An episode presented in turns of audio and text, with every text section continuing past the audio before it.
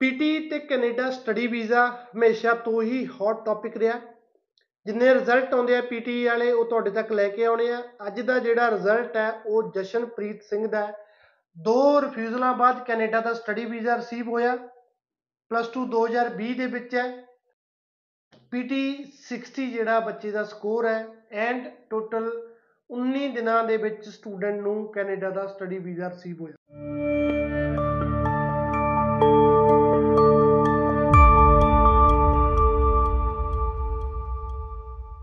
ਸਤਿ ਸ੍ਰੀ ਅਕਾਲ ਦੋਸਤੋ, ਮੈਂ ਗੁਰਪ੍ਰੀਤ ਹਾਜ਼ਰ ਹਾਂ ਜੀ, ਹਰ ਵਾਰ ਦੀ ਤਰ੍ਹਾਂ ਇੱਕ ਨਵੇਂ ਟੌਪਿਕ ਦੇ ਉੱਪਰ ਗੱਲ ਕਰਨ ਦੇ ਲਈ। ਅੱਜ ਦਾ ਜਿਹੜਾ ਟੌਪਿਕ ਹੈ, ਉਹ ਪੀਟੀ ਤੇ ਕੈਨੇਡਾ ਸਟੱਡੀ ਵੀਜ਼ਾ ਨੂੰ ਲੈ ਕੇ ਆ ਡਿਟੇਲ ਤੁਹਾਡੇ ਤੱਕ ਲੈ ਕੇ ਆਵਾਂਗੇ। ਇੱਕ ਐਪਲੀਕੇਸ਼ਨ ਜਿਹੜੀ ਰੀਸੈਂਟ ਅਪਰੂਵ ਹੋਈ ਆ ਉਸ ਦੀ ਇਨਫੋਰਮੇਸ਼ਨ ਹੈ। ਸੋ ਸਾਡੀ ਕੋਸ਼ਿਸ਼ ਹਮੇਸ਼ਾ ਇਹੀ ਰਹਿੰਦੀ ਆ ਵੀ ਅਪਡੇਟਡ ਇਨਫੋਰਮੇਸ਼ਨ ਤੁਹਾਡੇ ਤੱਕ ਲੈ ਕੇ ਆਈਏ।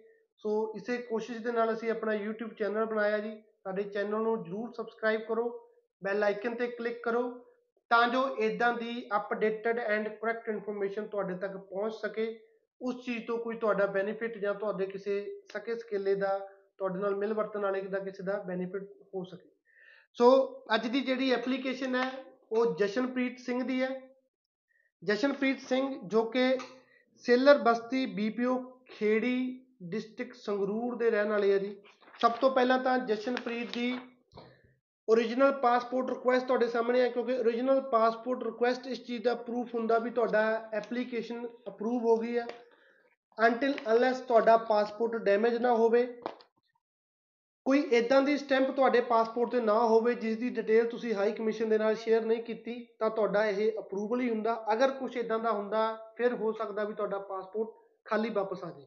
ਸੋ ਹੁਣ ਜਸ਼ਨਪ੍ਰੀਤ ਦੀ ਐਪਲੀਕੇਸ਼ਨ ਦੀ ਗੱਲ ਕਰੀਏ, ਤਾਂ ਬੱਚੇ ਦੀ 2020 ਦੇ ਵਿੱਚ ਕਮਰਸ ਸਟਰੀਮ ਦੇ ਨਾਲ 12th ਕੀਤੀ ਹੈ ਐਂਡ ਵਿਦ ਗੁੱਡ ਪਰਸੈਂਟੇਜ ਕਿਉਂਕਿ 2020 ਲਾਕਡਾਊਨ ਦਾ ਸਮਾਂ ਸੀ ਪਰਸੈਂਟੇਜ ਬੱਚੇ ਦੀ ਅੱਛੀ ਸੀ।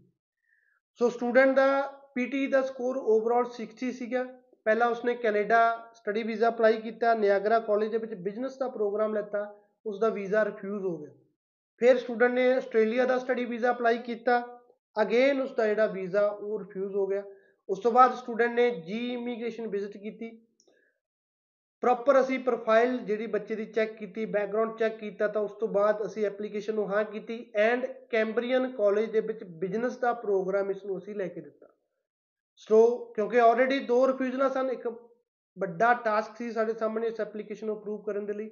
ਸੋ ਮੇਰੀ ਹਮੇਸ਼ਾ ਇਹ ਕੋਸ਼ਿਸ਼ ਰਹਿੰਦੀ ਹੈ ਕਿਉਂਕਿ ਜਿਹੜੀ ਮੈਂ ਕਹਿਣਾ ਵੀ ਸੱਚਾਈ ਤੁਹਾਡੇ ਤੱਕ ਲੈ ਕੇ ਆਈਏ। ਹੋਰ, ਉਸ ਤੋਂ ਬਾਅਦ ਸਾਡੇ ਹੱਥ ਦੇ ਵਿੱਚ ਕੀ ਸੀ? ਇੱਕ ਗੁੱਡ ਪ੍ਰੈਜੈਂਟੇਸ਼ਨ ਅਸੀਂ ਪ੍ਰੀਵੀਅਸ ਐਪਲੀਕੇਸ਼ਨ ਕਿਉਂਕਿ ਬੱਚੇ ਦੀ ਬਿਜ਼ਨਸ ਦੇ ਵਿੱਚ ਸੀ ਐਂਡ ਬਿਜ਼ਨਸ ਦਾ ਸਕੋਰ ਵੀ ਕਮਰਸ ਦੇ ਵਿੱਚੋਂ ਚੰਗਾ ਸੀ, ਤਾਂ ਅਸੀਂ ਇਸ ਨੂੰ ਬਿਜ਼ਨਸ ਦਾ ਹੀ ਪ੍ਰੋਗਰਾਮ ਲੈ ਕੇ ਦਿੱਤਾ। ਕਿਉਂਕਿ ਬਿਨਾ ਮਤਲਬ ਤੋਂ ਫੀਲਡ ਚੇਂਜ ਕਰਨ ਦਾ ਕੋਈ ਮਤਲਬ ਨਹੀਂ ਹੁੰਦਾ। ਬਿਨਾ ਕਿਸੇ ਸਟਰੋਂਗ ਰੀਜ਼ਨ ਤੋਂ ਆਪਾਂ ਨੂੰ ਫੀਲਡ ਜਿਹੜੀ ਉਹ ਚੇਂਜ ਨਹੀਂ ਕਰਨੀ ਚਾਹੀਦੀ। ਕਿਉਂਕਿ ਦੁਬਾਰਾ ਅਗਰ ਰੀਅਪਲਾਈ ਕਰਦੇ ਹੋ, ਤੁਹਾਡੀ ਫੀਲਡ ਚੇਂਜ ਹੁੰਦੀ ਹੈ ਤਾਂ ਵੀਜ਼ਾ ਆਫੀਸਰ ਕੋਲ ਇੱਕ ਹੋਰ ਮੌਕਾ ਹੁੰਦਾ ਤੁਹਾਡਾ ਕੇਸ ਰਿਫਿਊਜ਼ ਕਰਨ ਦਾ।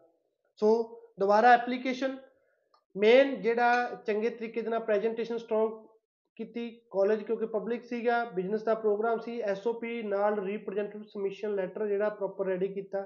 ਐਂਡ ਸਾਰਿਆਂ ਨਾਲੋਂ ਜ਼ਰੂਰੀ ਜਿਹੜਾ ਕਿਉਂਕਿ ਨਾਨ ਐਸਟੀਐਸ ਕੈਟਾਗਰੀ ਆ ਪ੍ਰੋਪਰ ਫਾਈਨੈਂਸ਼ੀਅਲ ਸਟਰੋਂਗ ਫਾਈਨੈਂਸ਼ੀਅਲ ਦਾ ਪ੍ਰੂਫ ਜਿਹੜਾ ਸਟੂਡੈਂਟ ਦਾ ਨਾਲ ਸਬਮਿਟ ਕੀਤਾ। ਪ੍ਰੋਪਰ ਐਪਲੀਕੇਸ਼ਨ ਰੈਡੀ ਕਰਕੇ ਜਿਹੜੀ 8 ਅਕਤੂਬਰ 2022 ਨੂੰ ਅਸੀਂ ਇਹਨਾਂ ਦੀ ਐਪਲੀਕੇਸ਼ਨ ਸਬਮਿਟ ਕਰ ਦਿੱਤੀ ਹੈ, ਕਿਉਂਕਿ ਬਾਇਓਮੈਟ੍ਰਿਕ ਪਹਿਲਾਂ ਹੋਏ ਹੋਏ ਸਨ, ਇੱਕ ਰਿਫਿਊਜ਼ਲ ਸੀਗੀ, ਤਾਂ 27 ਅਕਤੂਬਰ ਨੂੰ ਸਟੂਡੈਂਟ ਨੂੰ origignal ਪਾਸਪੋਰਟ ਰਿਕੁਐਸਟ ਹੋਈ।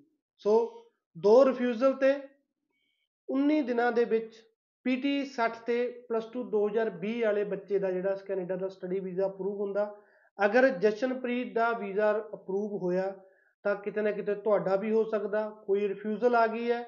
ਮੈਂ ਹਮੇਸ਼ਾ ਕਹਿੰਦਾ ਵੀ ਜੋ ਰਿਜ਼ਲਟ ਪੋਜ਼ਿਟਿਵ ਆਉਂਦੇ ਅਸੀਂ ਉਹੀ ਦੱਸਦੇ ਆ ਬਟ ਇਹ ਨਹੀਂ ਹੈਗਾ ਨਾਲ ਨਾਲ 네ਗੇਟਿਵ ਰਿਜ਼ਲਟ ਨਹੀਂ ਆਉਂਦੇ, ਬਹੁਤ 네ਗੇਟਿਵ ਵੀ ਆਉਂਦੇ ਆ। ਬਟ ਕੋਈ ਵੀ 네ਗੇਟਿਵ ਰਿਜ਼ਲਟ ਆਉਣ ਨਾਲ ਜਾਂ ਰਿਫਿਊਜ਼ਲ ਆਉਣ ਨਾਲ ਉਹ ਗੇਮ ਖਤਮ ਨਹੀਂ ਹੋ ਜਾਂਦੀ।